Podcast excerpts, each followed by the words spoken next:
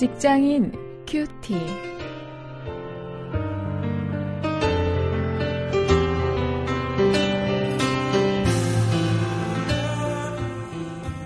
여러분 안녕하십니까? 6월 28일 여러분과 함께 말씀 나눌 저는 원용일 목사입니다. 오늘 사도행전 12장 1절부터 19절 말씀을 가지고 순교를 위해 기도하는 사람들 이런 제목으로 함께 말씀을 묵상하시겠습니다.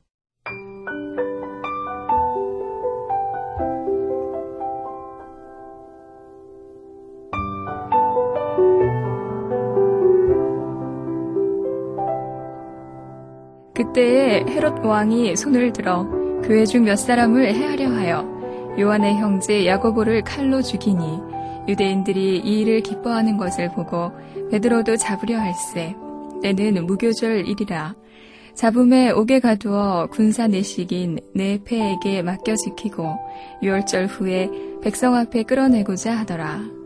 이에 베드로는 옥에 갇혔고 교회는 그를 위하여 간절히 하나님께 빌더라. 헤롯이 잡아내려고 하는 그 전날 밤에 베드로가 두 군사 틈에서 두 쇠사슬에 매어 누워 자는데 파수꾼들이 문 밖에서 옥을 지키더니 호련히 주의 사자가 곁에 섬에 옥중에 광채가 조요하며 또 베드로의 옆구리를 쳐 깨워 가로되 급히 일어나라 하니 쇠사슬이 그 손에서 벗어지더라. 천사가 가로되 띠를 띠고 신을 들매라 하거늘 베드로가 그대로 하니 천사가 또 가로되 겉옷을 입고 따라오라 한데 베드로가 나와서 따라갈새 천사의 하는 것이 참인 줄 알지 못하고 환상을 보는가 하니라. 이에 첫째와 둘째 파수를 지나 성으로 통한 쇠문에 이르니 문이 절로 열리는지라 나와 한 거리를 지남에 천사가 곧 떠나더라.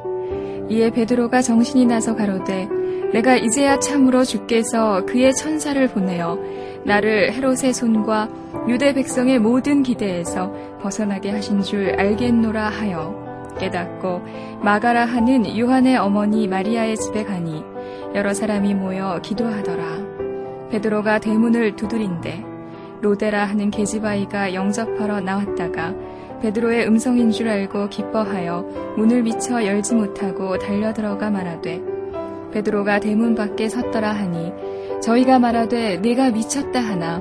계집아이는 힘써 말하되 참말이라 하니 저희가 말하되 그러면 그의 천사라 하더라. 베드로가 문 두드리기를 그치지 아니하니 저희가 문을 열어 베드로를 보고 놀라는지라. 베드로가 저희에게 손짓하여 종용하게 하고 주께서 자기를 이끌어 옥에서 나오게 하던 일을 말하고 또 야고보와 형제들에게 이 말을 전하라 하고 떠나 다른 곳으로 가니라.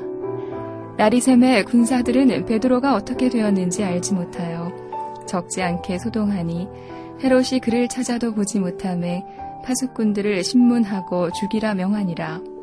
헤롯이 유대를 떠나 가이사라로 내려가서 거하니라.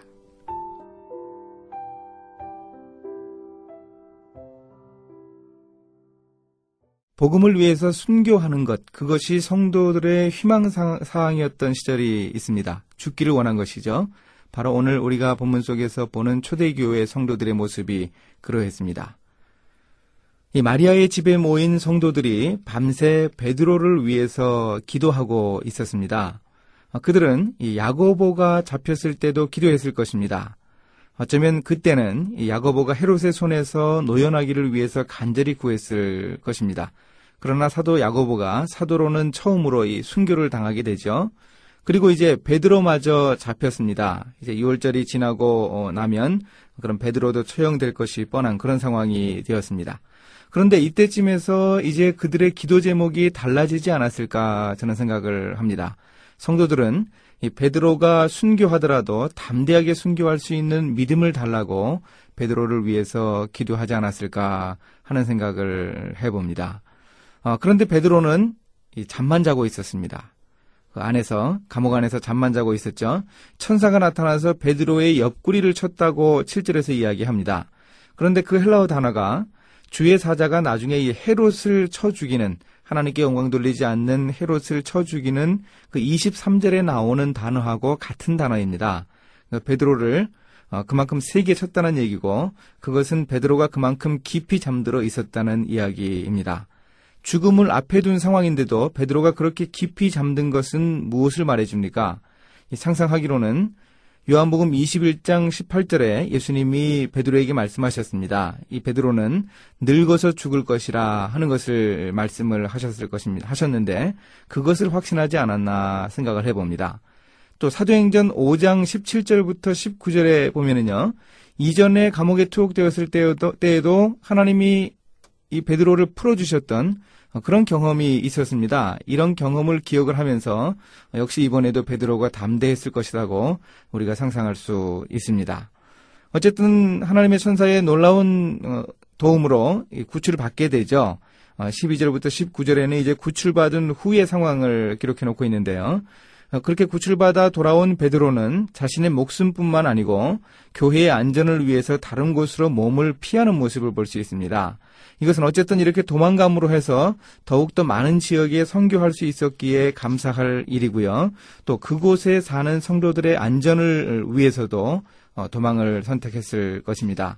어, 이렇게 이 베드로는 하나님이 허락하시면 담대히 순교하고 또 하나님이 살려주시면 어, 교회를 위해서 복음을 위해서 더욱더 헌신하는 이런 삶의 자세를 가지고 있었던 것을 볼 수 있습니다. 오늘 우리가 이런 베드로와 그 당시의 성도들의 이 신앙의 모습을 우리가 본받을 수 있기를 바랍니다. 이제 말씀을 가지고 실천거리를 찾아봅니다. 오늘 내가 나의 일터에서 순교지향적으로 살아야 하는 것은 어떤 것인가 한번 생각을 어, 해보죠. 어, 우리가 죽으면 죽으리라 하는 그런 그 마음가짐을 가지고 순교하듯이 살아가야 하는데 어, 어떤 일을 통해서 어, 그 순교지향적인 삶을 드러낼 것인가 한번 살펴볼 수 있기를 바랍니다. 이제 기도하시겠습니다. 하나님, 제가 언제나 순교를 각오하고 살아가는 일사각오의 신앙을 가질 수 있도록 인도해 주시옵소서. 어, 주의 복음을 위해서 담대하게 목숨을 바쳤던 우리 선배들의 그 신앙 모습을 닮을 수 있도록 제게 믿음을 더하여 주시기를 원합니다. 예수님의 이름으로 기도했습니다. 아멘.